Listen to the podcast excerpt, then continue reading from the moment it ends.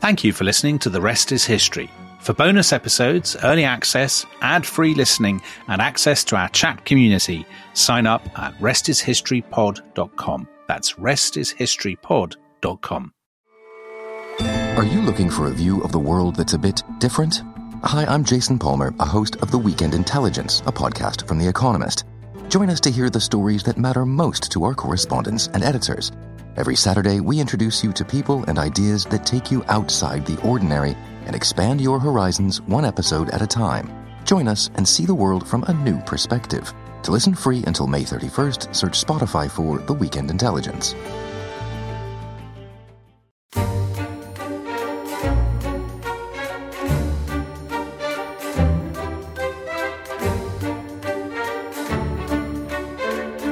Hello and welcome to this very special edition of The Rest is History. It is the results moment. It is the, the final.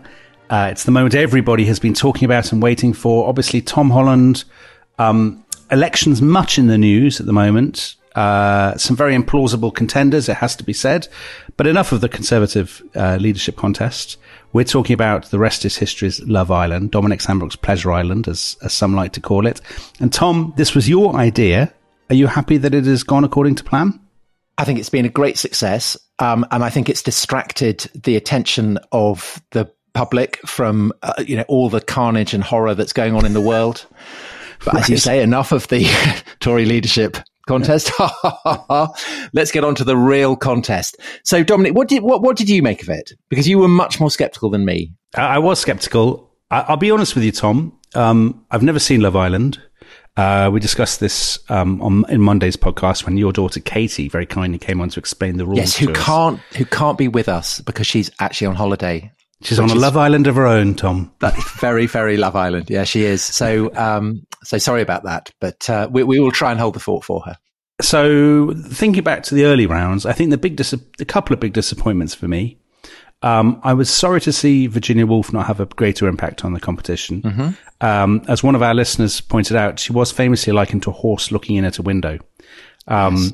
uh, so maybe she wasn't really cut out for the uh, for Casa Amor from the start.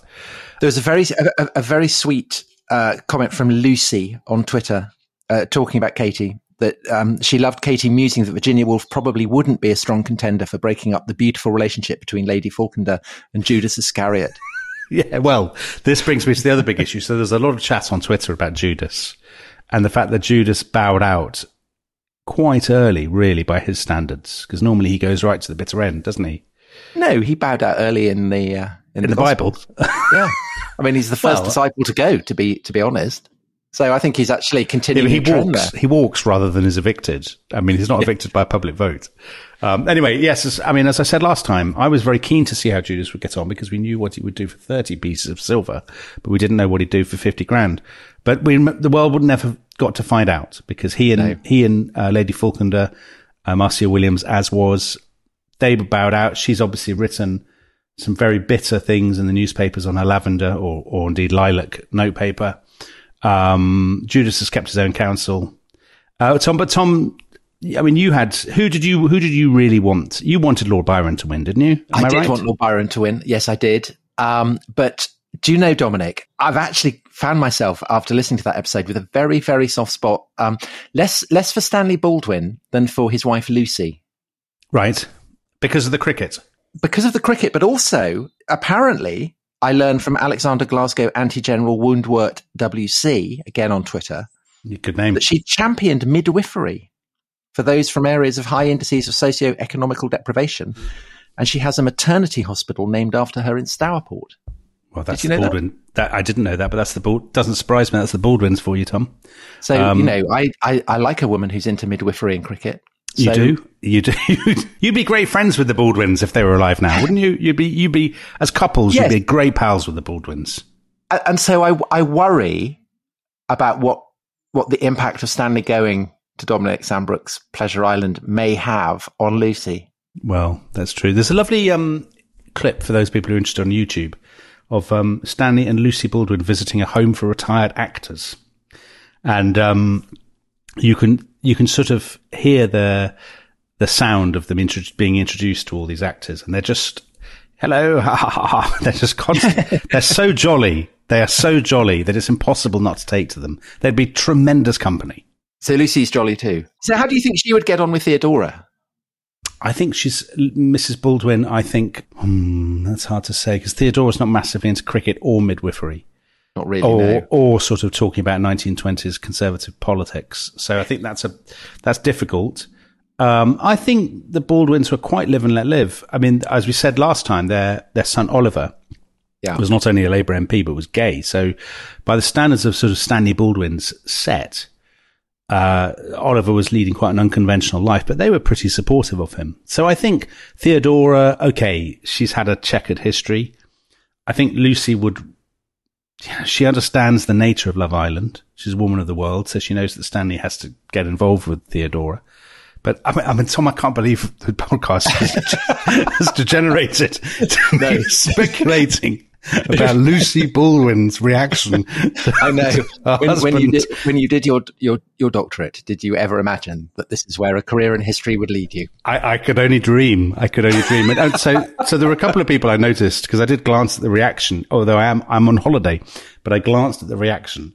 Clearly, lots of people liked the episode, but there were a couple of people who were kind of, "What? What is this babble?" And um, Pure old tosh, I believe, was the phrase that was. pure. Well, it's better than woke tosh because we've had woke tosh Yeah. in the past, haven't we? So, so I think we tosh is kind of our thing. Uh, But we're we're we're branching out at the, as we've done more than 200 episodes. We're trying diff- trying out different kinds of tosh. I think is probably the best way of. Okay. Well, as you said, you're on holiday, so you don't know who has won. Do you know? I woke up this morning and my son said to me, "What happened with the vote?" So Well, we've been swimming in the Baltic, Tom. Would you believe? We went swimming in the Baltic this morning. Is the Baltic not very cold, Dominic? incredibly cold. It was very, it was a very, very manly thing to do. And we, Ah. and it- as we came back, he said, "Oh, we forgot to check out the vote." And I said, "Do you mean?" And I thought for a moment, I thought because we've been talking about the conservative leadership thing last night, I thought he might mean that, but obviously he didn't. He wanted to know. He said, "Did Stanley Baldwin win?"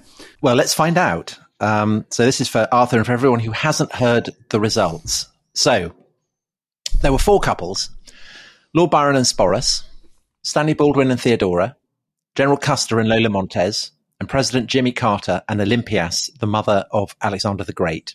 That's a, that's an unusual couple, isn't it? Carter and Olympias. Very unusual. I mean, I, don't- I don't really see that working, and that I think is why they came in fourth Oh, did they? with fourteen point three percent of the vote.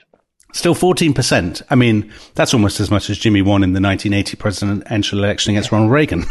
I mean, I thought that Jimmy came out of it very well. There's been a lot of interest uh, in hit, hit the um, the killer rabbit. yeah, you could look, that's a swamp rabbit. Um, Swamp rabbit. He claimed So- it was a swamp rabbit and he claimed he fended it off with his paddle. Um, So, so a lot of interest in that. I, I, I think Olympias not a popular contender really. F- Um. I think the snakes, the murder. yeah. Uh, uh, yeah, I think I, I kind of what future as a as an influencer awaits her. I don't know, but I think for Jimmy, I, I think there's potential there. You think there's a rest is history episode in it for him, maybe I think there may be. I think further there may down be. the line. Yeah. Um, then, huge disappointment to me, coming in third with 16.4% of the vote, Lord Byron and Sporus. They're a very glamorous couple. So what held them back? Not sure. Um, Byron was the first to uh, to be mentioned, so perhaps people just forgot about him. Um, No one forgets about Lord Byron. so Sporus is the only one on that who um, was not one of the original 10. So perhaps we, we didn't give him or her. I don't actually Yeah. know what pronouns you should use for Sporus. Do you think that's an issue? Do you think that's do you think Possibly. the gender critical community um, have Kathleen Stock has been whipping people up not to vote for Sporus? Is that what you think?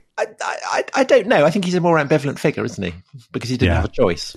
I think Lord Byron. I think there's a bit of uh, he's not very he's not very progressive, is he, Lord Byron? Let's be honest. In some ways, he is. He's quite I mean, he did worthy. die for he did die for freedom, I suppose so. but in other ways, perhaps not. The whole falling on chambermaids like a thunderbolt, the whole Exactly. in, the incest thing. I, I mean, I think quite a lot of the things that made Byron an incendiary and controversial figure in the Regency period have now come back into focus.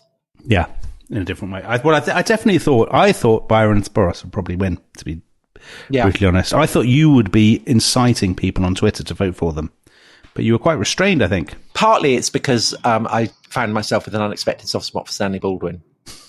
But also, it's because I was busy finishing a chapter yesterday, so I didn't really Okay. have time. You're still deep into Parthia. I, I've almost, I've got a paragraph to go. Oh, so exciting. It's more exciting. It's even more exciting than Love Island. Can you finish your Parthian chapter by the end of the day? I will.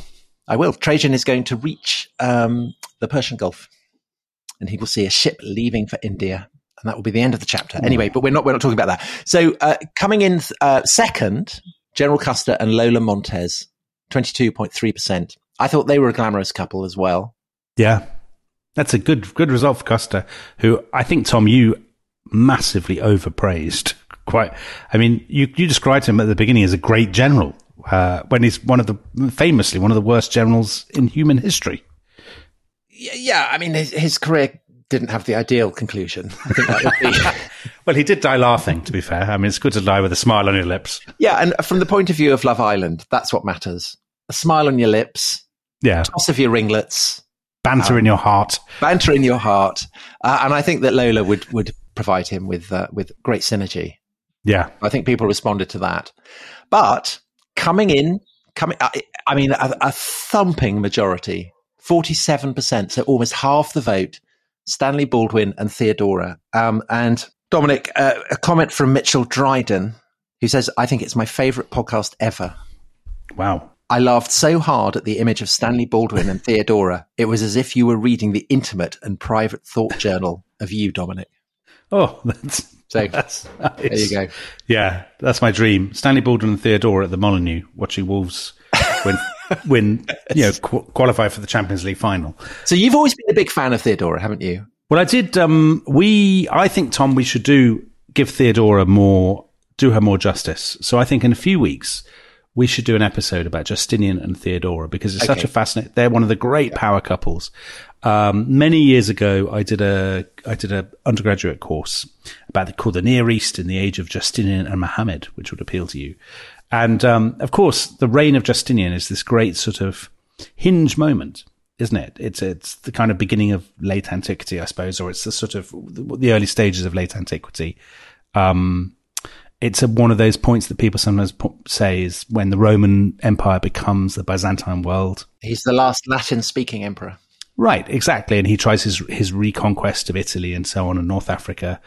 And Theodora is this fantastic character. I mean, because of Procopius' secret history that we talked about um, last time, we know a, f- a fair bit about her. But what we know is so clearly kind of tabloid gossip, incredibly salacious gossip. Well, except there's also hagiography. As you pointed out, she became a saint.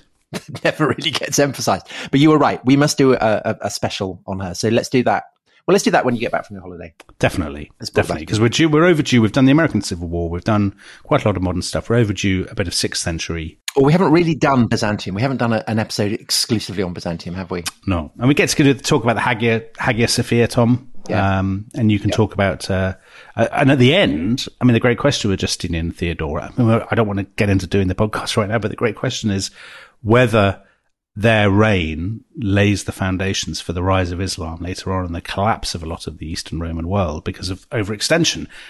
And listeners will be able to find out our views on that in a few Well, weeks. I, th- I think there's something else that happens in Justinian's reign that may be more of a contributory factor, but we will discuss that when we, So when we come to record it.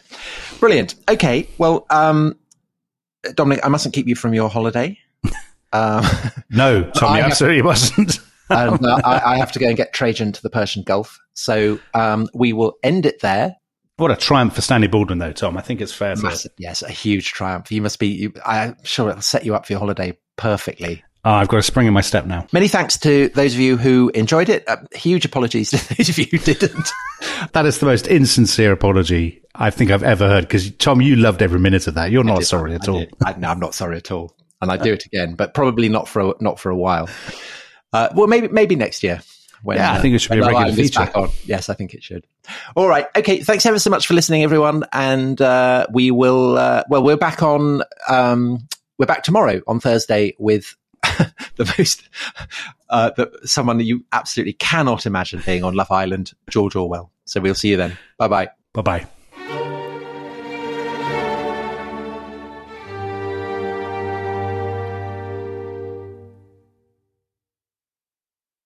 Thanks for listening to The Rest is History.